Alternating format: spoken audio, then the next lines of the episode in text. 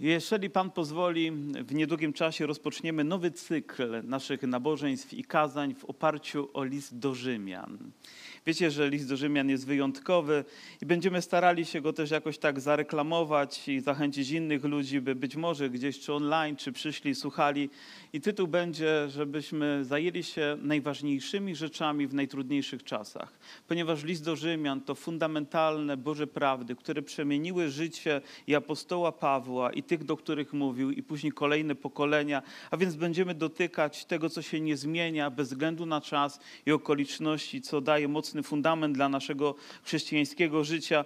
Więc zapraszam już teraz, przygotujmy się, módlmy się, czytajcie ten listy i wierzę, że Bóg będzie nas błogosławić. I oto dotarliśmy do 28 rozdziału Księgi Dzieł Apostolskich. Halleluja. To oznacza, że to jest ostatni rozdział i bardzo bym chciał, żeby to było ostatnie kazanie z tego cyklu. Będziemy potrzebowali przebiec przez wiele wierszy, więc nie mamy czasu, żeby zatrzymać się nad każdym z nich, a wielu z, wiele z nich zasługuje na naszą uwagę, ponieważ mówi o niezwykłości Bożego Królestwa, o Bożym działaniu. Cała ta księga to świadectwa Bożego działania w życiu Kościoła. To Boże Królestwo pośród nas, w nas.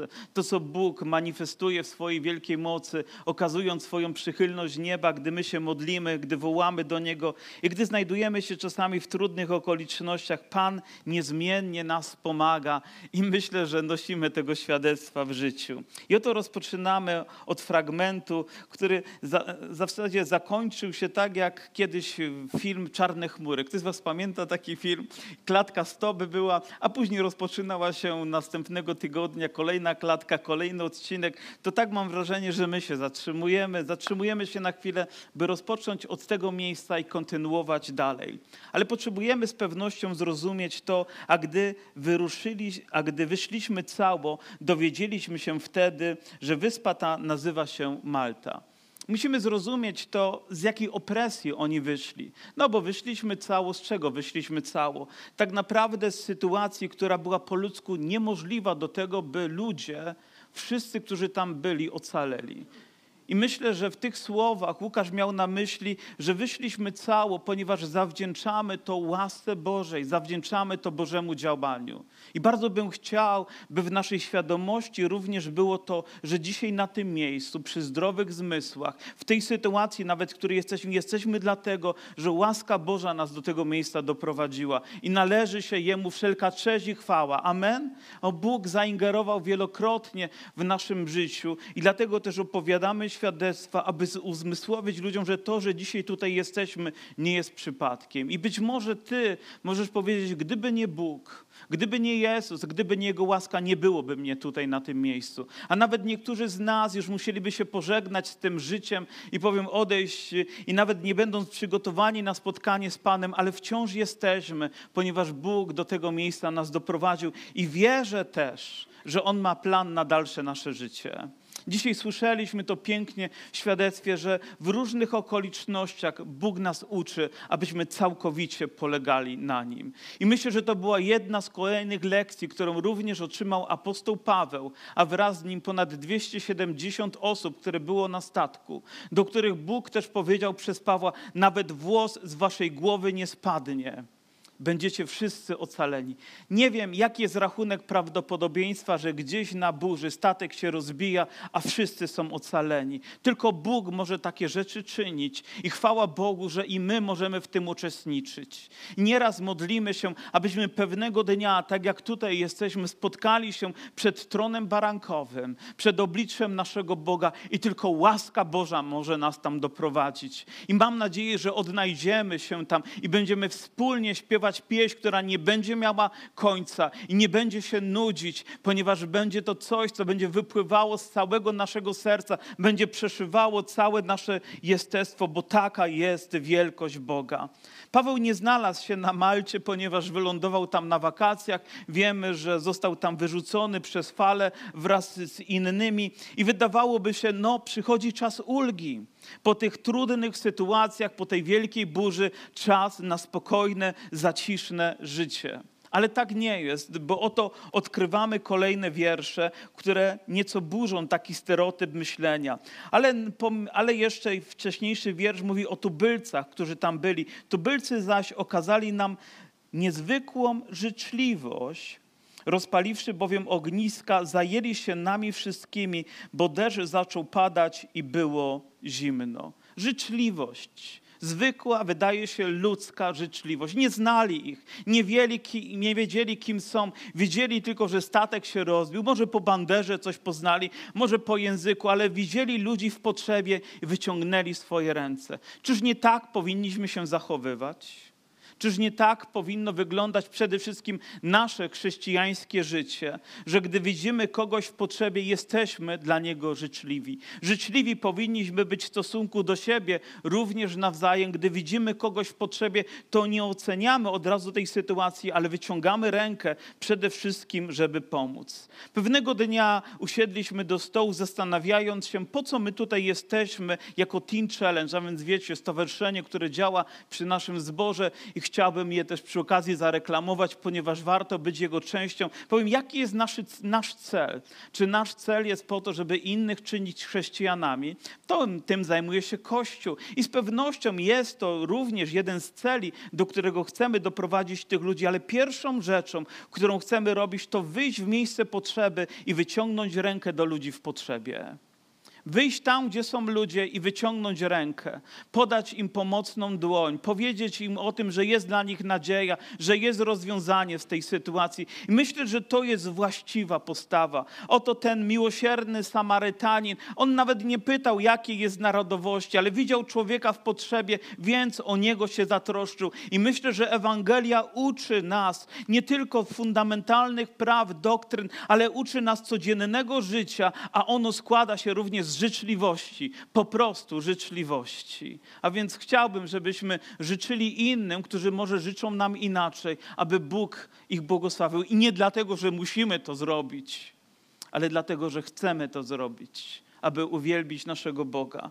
Gdybym dzisiaj był na Malcie, chciałbym spotkać takich ludzi. Czy ktoś z Was był na Malcie? Ręka w górze. O, kilka osób było. Życzliwi ludzie, pozostali do tej pory takimi i nie tylko dlatego, że mają w tym biznes, ale że po prostu tacy są.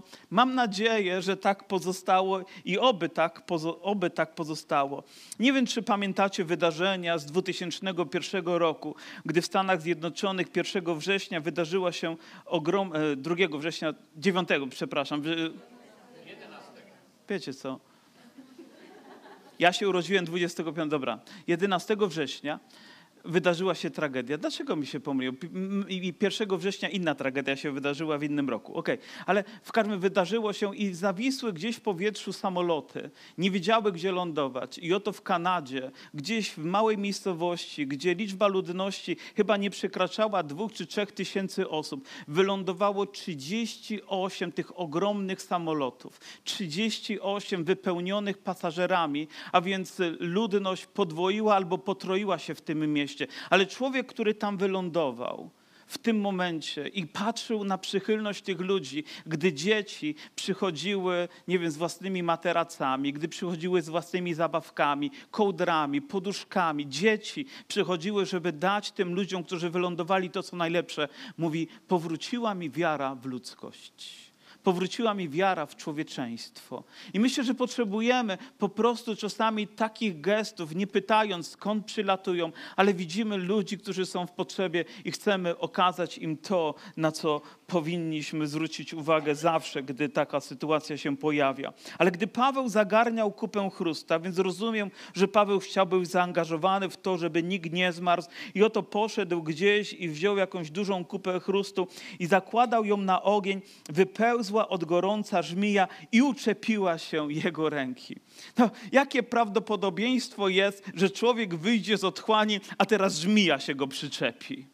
Pomyślcie o tym, jakby nieszczęście za nieszczęściem, problem za problemem, przynajmniej tak to oceniali ludzie. Wychodzi człowiek z katastrofy, a oto pojawia się kolejna rzecz, jakaś żmija. I mało tego, dowiadujemy się, że to nie była jakaś żmija, a gdy zaś tubylcy ujrzeli zwisającego gada u jego ręki, mówili, mówili między sobą, ten człowiek zapewne jest mordercą, bo chociaż wyszedł cało z morza, sprawiedliwość boska żyć mu nie pozwoliła. ludzka ocena tego, co widzimy, czasami może być bardzo mylna. Łatwo nam jest ocenić coś po pozorach, nie zadając sobie jakby trochę głębszych, fundamentalnych pytań odnoszących się do rzeczywistości, która tam rzeczywiście ma miejsce. Oto ludzie kierowani gdzieś jakimś poczuciem wewnętrznym sprawiedliwości. To też jest ciekawe, że nie wynikało to chyba z ich religijności, chyba że tak byli uczeni, ale gdzieś ten wewnętrzny kompas mówiący o tym, co dobre i co złe, od razu wskazał na to, że skoro ten człowiek wyszedł z morza, to jednak musi być złym człowiekiem, skoro przydarzyła mu się taka rzecz. Czy my również w ten sposób nie oceniamy ludzi? Jeżeli komuś coś się złego przydarzy, to mówimy, o, musiał zgrzeszyć, o, musiał coś złego uczynić. O, to nie, to nie jest z pewnością dobry człowiek, skoro takie rzeczy mają miejsce w jego życiu. Nawet jeżeli ktoś próbowałby powiedzieć komuś wierzącemu, o, ta choroba pojawiła się dlatego, że... I tutaj nawet nie śmiem wypowiedzieć jakichkolwiek słów. Nie ma prawa mówić w ten sposób. Nie ma prawa w ten sposób oceniać drugiego człowieka, bo to jest pozorne, to może być naprawdę mylące, a na pewno już kaleczące, obrażające tą osobą i być może zadającą większą ranę niż tą, którą odniosła w sposób fizyczny czy emocjonalny w danej sytuacji. Oto widzimy ten obrazek i chciałbym, żeby on na chwilę utrwalił się w naszych myślach. Oto Paweł, który ma rękę i zwisa gdzieś u jego ręki jakaś żmija, jakiś gad.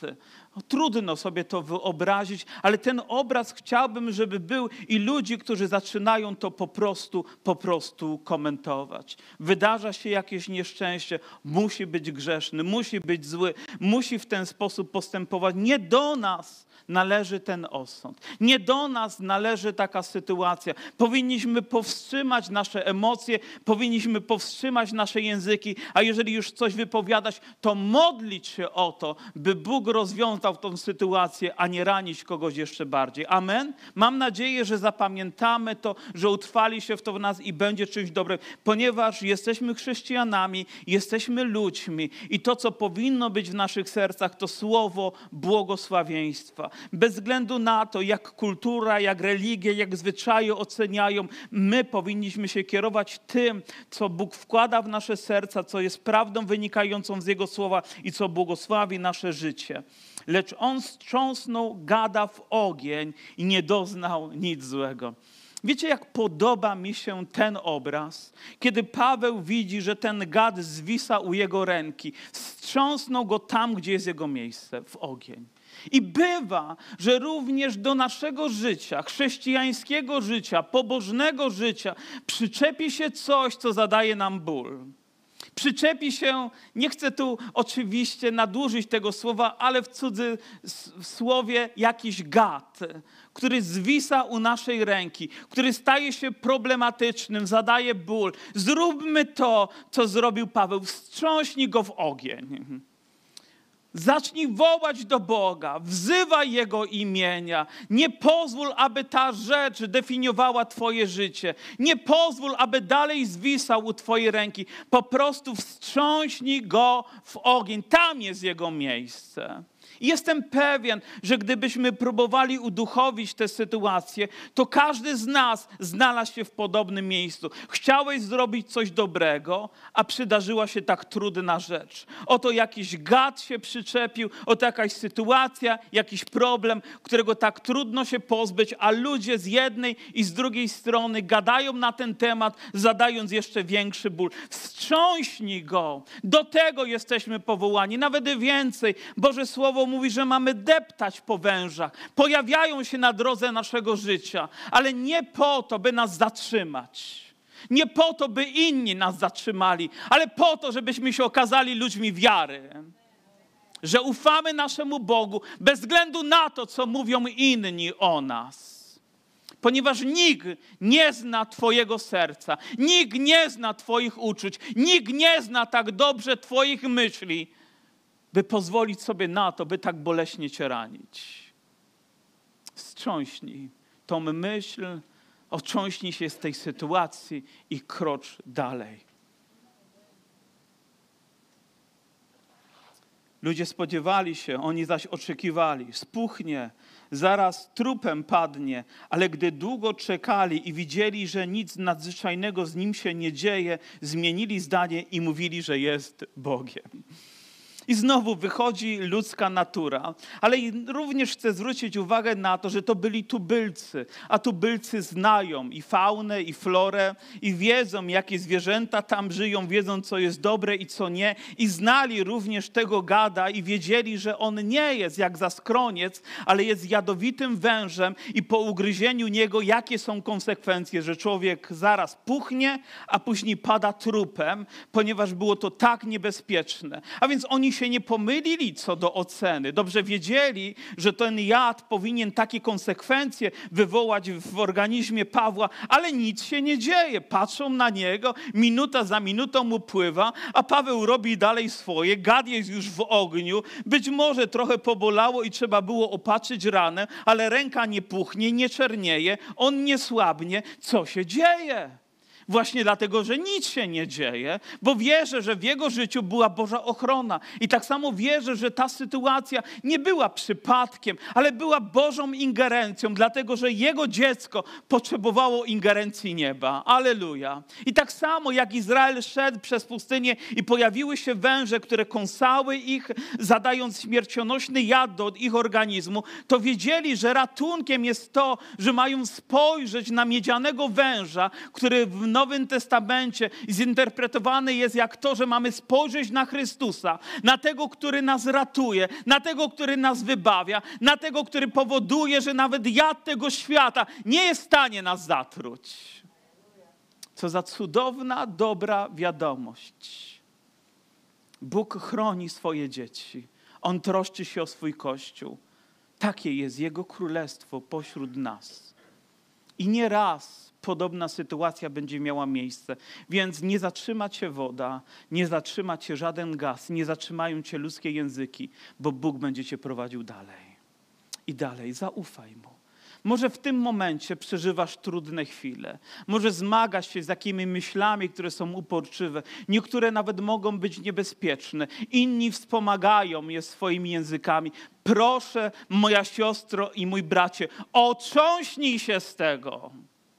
Nie pozwól, aby każdy kolejny dzień był dniem zniszczony takimi myślami. Bóg przez Twoją łaskę, Bóg przez ofiarę swojego Syna pracuje skutecznie w swoim królestwie i w życiu swoich dzieci, chroniąc i strzegąc je, nie pozwalając, by nawet włos z głowy spadł bez jego wiedzy. Bóg wyprowadził Pawła z wody, przeprowadził przez tą sytuację. Ludzie ocenili to właśnie tak, jak ocenili. Z jednej strony był złoczyńcą, a za chwilę stał się Bogiem. Ponieważ nie wypełniła się ich wyrocznia. Ta skala tak szybko się wychyla. Raz jedną, raz w drugą stronę, raz w jedną i raz w drugą stronę.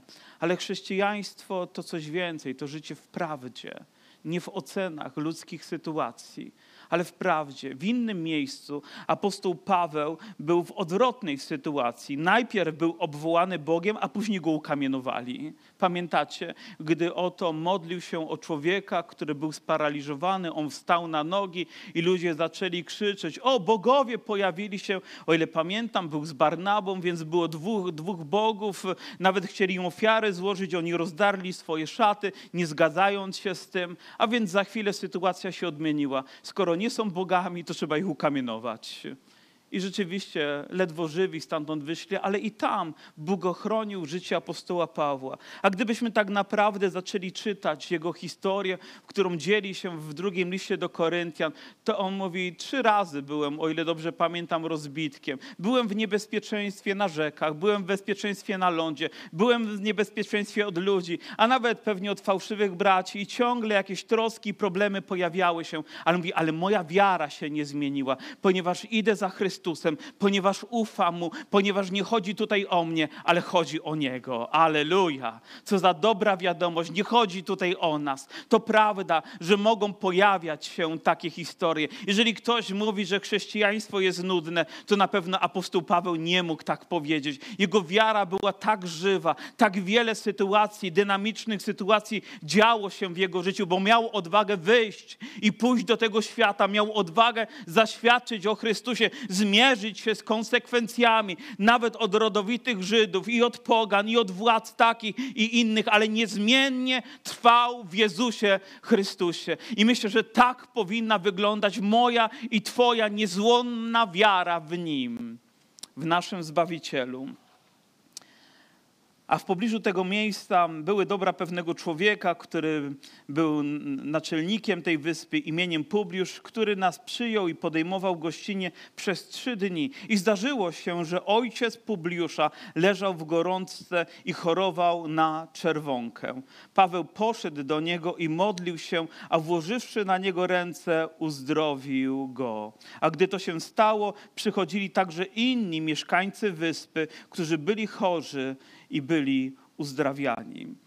Oto wydarza się coś niezwykłego. Nie wiem, czy wiecie, na czym polega choroba czerwonka. Jest to choroba jelit. Jelita grubego, jelita prostego ponoć tak przynajmniej wyczytałem, to jakaś bakteria się pojawia, która zaczyna dokonywać spustoszenia w jelitach i gdybyście poszli do toalety, bardzo szybko byście się przekonali, że macie tę chorobę, ponieważ wasze wydzieliny byłyby z krwią i w związku z tym byłby ogromny ból, słablibyście, znaleźlibyście się w wielkim niebezpieczeństwie, gdyby nie podano szybko lekarstw. W tamtym czasie myślę, że nawet nie było lekarstwa na tę chorobę, ale ludzie dobrze wiedzieli, wiedzieli, że nie można mieć styczności z tym chorym człowiekiem, choć nie wiedzieli, że to jest bakteria, to wiedzieli, że to jest zaraźliwe, że przechodzi na inne. A Paweł robi coś, co jest sprzeczne być może zwyczajami, być może z obostrzeniami sanitarnymi tamtych czasów. Idzie do tego człowieka, modli się, wkłada na niego ręce, na tego chorego, zarażonego człowieka, wkłada ręce i dokonuje się akt uzdrowienia. Wierzę w imieniu Jezusa. Jezusa Chrystusa. Czy to nie jest dla nas ten obraz, który zachwyca nas? Na początku widzimy Pawła, u którego ręki zwisa gad, a teraz widzimy ta sama ręka spoczywa na chorym człowieku i przynosi Boże uzdrowienie. Jakże cudowne jest Boże Królestwo, jakże niezwykła jest Jego moc, jakże dynamicznie zmienia się historia. A gdyby tam się załamał, rozpłakał się i zatrzymał w tym miejscu, mówiąc, już nic ze mnie nie będzie, te ręce nie służyłyby już dalej Bożym celom, dlatego że jego wiara by tam się skończyła i załamała, ale nie, on stawia kolejny krok. Bóg stawia przed nim kolejne wyznanie, wyzwanie i prowadzi go do ludzi w potrzebie. Myślę sobie, jak my, jako Kościół, zachowujemy się, gdy przychodzi potrzeba. Czy uciekamy przed nią, czy się izolujemy, jesteśmy zastraszeni, ciągle tylko narzekamy albo oceniamy innych, czy stajemy w wierze tam, gdzie Bóg nas powołuje. Mamy odwagę iść za Chrystusem, strzepnąć tego gada tam, gdzie jest jego miejsce, nie bacząc na to, co mówią inni, włożyć ręce na tych, którzy są chorzy, a oni wyzdrowieją, bo takie jest Boże Królestwo, bo taka jest Jego wielka moc. Nikt nie potrafił uzdrowić tego człowieka. Nikt nie potrafił sprawić, że bakterie z jego organizmu znikną, ale jest ktoś, kto ma tę samą moc, która sprawiła, że Paweł nie padł tam trupem, że inni widzieli, a chromi chodzili. Ta sama moc naszego Zbawiciela sprawiła, że wszystkie te bakterie w organizmie tego człowieka, mam, myślę, że w jednej chwili po prostu zniknęły i człowiek został uzdrowiony. I zobaczcie, Bóg zrobił to jakby na forum, po to, żeby inni mogli to zobaczyć. I inni zaczęli przychodzić do kogo? Do tego człowieka, o którym wcześniej mówili, że musi być bardzo zły, skoro żmija się do niego doczepiła, próbując pozbawić go życia. Później był Bogiem z pewnością z małej litery, ale teraz stanął tam jako ambasador Bożego Królestwa, by zamanifestować moc Chrystusa. Powinniśmy mieć taką odwagę Ale w takim miejscu możemy stanąć, gdy przychodzimy przez różne trudności, czasami przez wodę, czasami przez jakiś ból, czasami przez krytykę, czasami przez inne okoliczności, ale przychodzi czas, kiedy Bóg powołuje nas, że możemy robić to dla chwały Jego imienia. I dzisiaj ktokolwiek z nas byłby w potrzebie, ktokolwiek z nas znalazłby się w miejscu, które wymaga ingerencji z nieba, Bóg nie odmówi ci tego. Bóg będzie razem z tobą. Bóg wie, że gdzieś jakiś jad dostał się do twojego organizmu. On wie, co jest w twoim jelicie grubym i cienkim. On wie, co jest w twoim umyśle. On wie, co jest w twoim sercu. On wie, co jest nawet w każdym zakończeniu twojego nerwu. On wie, co jest w każdym atomie twojego życia. I Bóg jest odpowiedzią na twoją potrzebę. Ufasz mu? Czasami potrzebujemy pozwolić, aby ktoś włożył na nas ręce i po prostu pomodlił się, wezwawszy imienia Jezusa. Pomodlił się z wiarą, a wiara płynąca z serca człowieka ma moc dokonać tych niezwykłych rzeczy. I później widzimy, że Paweł udaje się z tego miejsca w drogę do Rzymu. Wie, że czeka go więzienie. Nie pozostaje na wakacjach w Malcie, ale idzie tam, gdzie go Bóg prowadzi. Nam tak łatwo jest pozostać w miejscu, gdzie jest miło, wygodnie i przyjemnie, ale Paweł był zawsze tam, gdzie prowadziła go wiara, gdzie prowadził go Bóg, gdzie było wyzwanie dla jego życia.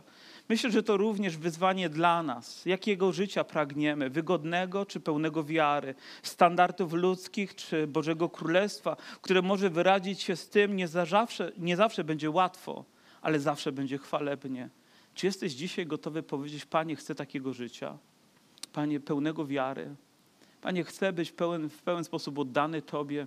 Nie pozwolę, żeby ta rzecz mnie zatrzymała. Ta rzecz bolesna, która doczepiła się do Twojego życia, powinna być dzisiaj strząśnięta, a Twoje serce na nowo napełnione Jego łaską i Jego mocą. I oto po drodze, gdy Paweł zatrzymuje się w różnych miejscach, wychodzą na jego spotkanie różni ludzie, a gdy Paweł ich ujrzał, podziękował Bogu i nabrał otuchy. Wiecie, to takie ludzkie wydaje się, znowu takie zwyczajne. Oto bracia wychodzą na spotkanie innych braci. Człowiek Człowiek wychodzi na spotkanie człowieka, a jego serce rośnie. Proszę, bądź tym, który wychodzi na spotkanie innych, który wita ich z otwartymi ramionami. Nie czekaj tylko, aż ciebie powitają. Ty to zrób. Czasami ludzie w zborze mówią, a nikt się nie chce ze mną przywitać. Przywita się z tymi osobami i z iloma ty się przywitasz. Już wtedy nie będziesz mógł mówić, że się nie przywitali bo Ty się przywitasz, Ty wyjdziesz na spotkanie. Ja wiem, że wszyscy potrzebujemy otuchy. I gdybym spytał z Was, kto z Was dzisiaj potrzebuje na tym miejscu, myślę, że wszyscy powinniśmy dźwignąć rękę ale my też jesteśmy odpowiedzią na potrzeby innych. I nie chodzi o to, że udzielimy ich mądry, im mądrych rad, mamy dla nich właściwe słowo, mamy właściwe pouczenie. Czasami być przyjacielem to po prostu być przy kimś. To może dzielić z nim trudności, może dzielić z nim przeciwności, wychodzić mu na spotkanie. To słowo może mieć wielorakie znaczenie, bo może wyjść na potrzeby innych ludzi, zaspokajając je tak, jak tylko potrafimy to robić. Ale potrzebujemy siebie jako Kościół. Paweł potrzebował innych ludzi. Paweł, gigant wierzy, potrzebował innych braci i spotkanie z nimi dawało mu tyle radości. Potrzebujesz Kościoła. Potrzebujesz innych ludzi, potrzebujesz spotykać się z nimi, aby nabierać otuchy. Amen? Ponieważ kiedy jesteśmy odizolowani, gaśniemy bardzo szybko, stajemy się łatwym celem, który diabeł sobie upatrzy i później konsekwencje już mogą być tego bardzo, bardzo przykre. I oto dociera do Rzymu. I później Paweł spotyka się tam z ludźmi, którzy są Żydami i zaczyna z nimi rozmawiać, wyznając też i mówiąc świadectwo, że jest więźniem. Mówi, ale nie uczyniłem nic przeciwko ludowi, ani zwyczajom ojczystym, a jednak wydano mnie w Jerozolimie jako więźnia w ręce Rzymian.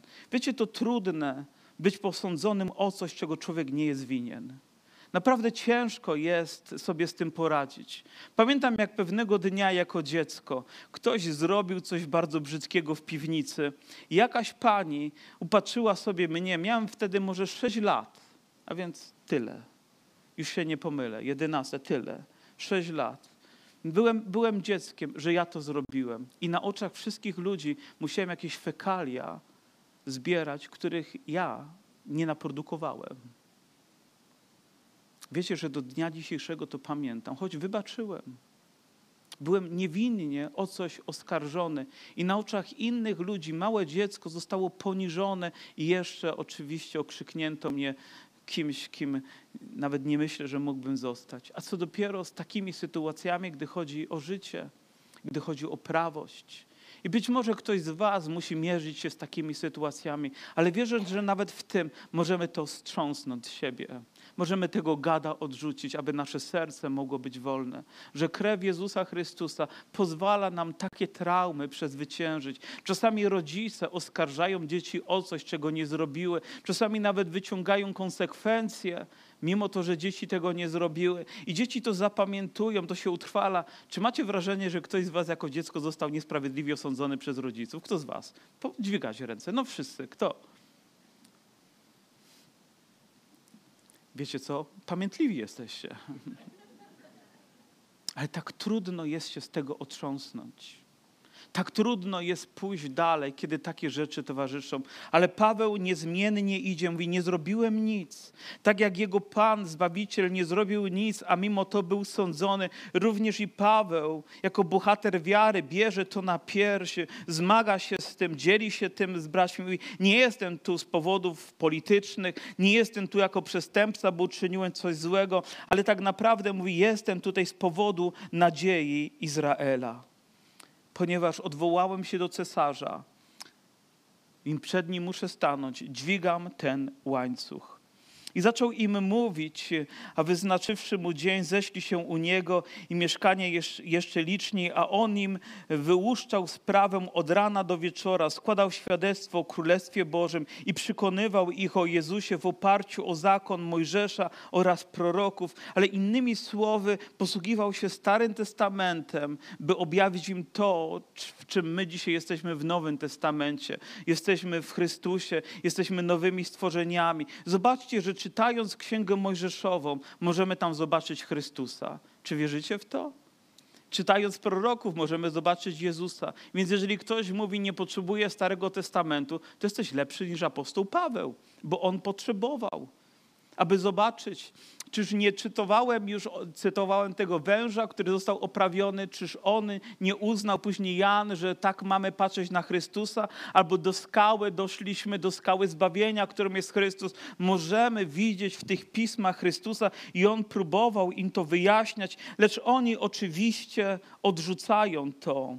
Jedni dali się przekonać Jego słowom, drudzy natomiast nie uwierzyli. Nie mogąc dojść z sobą do zgody, zaczęli się rozchodzić. Gdy Paweł rzekł jedno słowo. Dobrze, Duch Święty powiedział do ojców naszych przez proroka Izajasza, mówiąc: Idź do ludu tego i mów.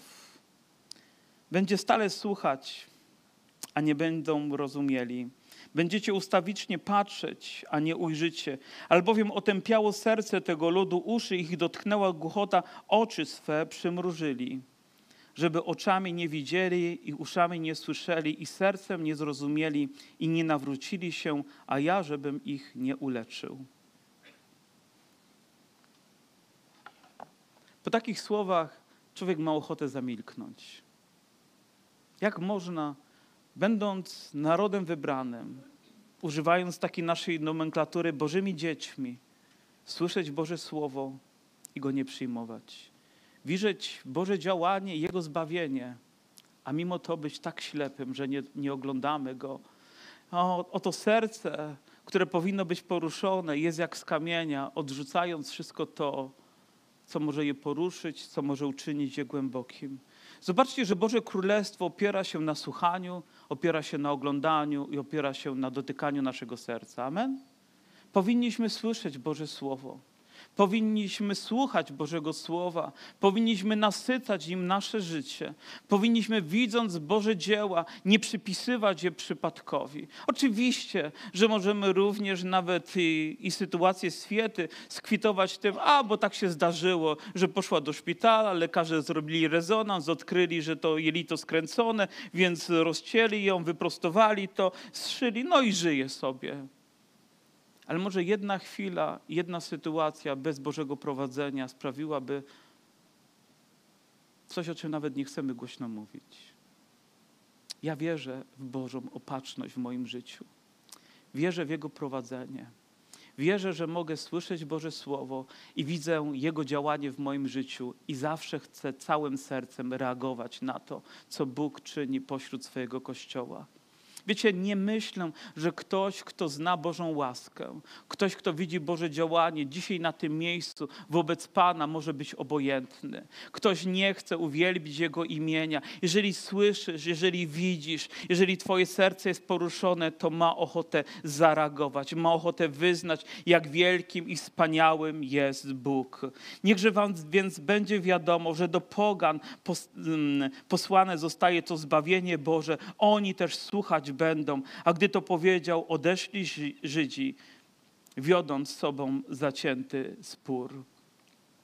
Pozostał przez dwa lata wynajętym przez siebie mieszkaniu i przyjmował wszystkich, którzy do niego przychodzili, głosząc Królestwo Boże i nauczając o Panu Jezusie Chrystusie śmiało, bez przeszkód. Więzienie apostoła Pawła było nieco inne niż to, do którego my jesteśmy przyzwyczajeni. To tak naprawdę był areszt domowy. Miał pewne swobody, mógł przyjmować ludzi, mógł z nimi rozmawiać. Miał pewne ograniczenia oczywiście jako więzień, ale jego swoboda nie była aż tak ograniczona, by nie mógł zjastować Ewangelii. I każdą chwilę wykorzystał na to, nawet będąc więźniem, nie użalając się nad sobą. Stamtąd posyła najpiękniejsze listy do zborów pocieszając ich, umacniając wierze, nie koncentrując uwagi na siebie samych. Mówi: Ja, więzień Jezusa Chrystusa, mówię do Was i rzeczywiście mówi to z wielkim zapałem, bo właśnie takie jest Boże Królestwo, która nie skupia uwagi na sobie, nie skupia uwagi na pokarmie i na napoju, ale na sprawiedliwości, na pokoju, na radości, na mocy Bożej. Jeżeli trzeba, nawet na sądzie, ale właśnie tym jest Boże Królestwo. Możemy słyszeć, możemy widzieć, możemy odczuwać Jego działanie. I to, czego również oczekuję w takim zgromadzeniu jak to, gdy się w imieniu Pana Jezusa, gdy słuchamy Jego słowa, gdy widzimy Boże działanie i widząc świadectwa Bożego działania w życiu ludzi, reagujemy na nie całym naszym sercem, podporządkowujemy Mu nasze życie, bo nie ma nic piękniejszego niż być Jego częścią. I oto wiemy, jak kończy się historia Pawła tutaj na ziemi. Pod koniec lat 60., zapanowania Nerona, który ponoć podpalił Rzym, a później zgonił winę na chrześcijan. I przynajmniej tak się uznaje, w wyniku tego również i apostoł Paweł został oskarżony jako chrześcijanin o to, że jest winien temu i też jako obywatel rzymski został ścięty mieczem, zachowując w pełni wiarę. Nie wiem, jakie były jego ostatnie słowa, ale jestem przekonany, że mógł powiedzieć: Ufam Ci, Panie Jezu. Wierzę w Ciebie. Jesteś moim Panem i Zbawicielem. Nie zawiodłeś i nie zawiedziesz mnie. Ktoś mógł zabrać jego ciało, ktoś mógł zadać mu ten śmiertelny cios, ale na pewno nie odłączyć go od miłości Chrystusowej, która w nim była. I pewnego dnia spotkamy się z apostołem Pawłem. Będziemy razem z nim uwielbiać naszego Zbawiciela będziemy mogli z nim rozmawiać. Cieszycie się? Niektórzy z Was pytają, Pawle, jak mogłeś tak zagmatwać niektóre teologiczne rzeczy? Ale jest on dla nas wzorem, wzorem wiary, wzorem wytrwałości, wzorem wierności, wzorem oddania, wzorem człowieka, który niesie napomnienie i niesie pociechę, który objawia, czym prawdziwie jest Królestwo Boże pośród nas. I my dziękujemy Bogu za to, że jako Kościół możemy być Jego częścią. Że jako Kościół możemy słyszeć, możemy widzieć i doświadczać Bożego działania.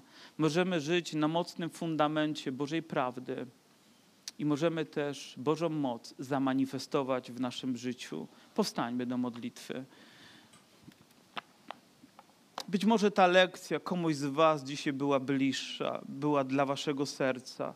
Być może ktoś z Was uświadamia sobie głęboko, że jest na tym miejscu tylko z jednego powodu, ponieważ Jezus Chrystus uratował Twoje życie, uczynił je nowym.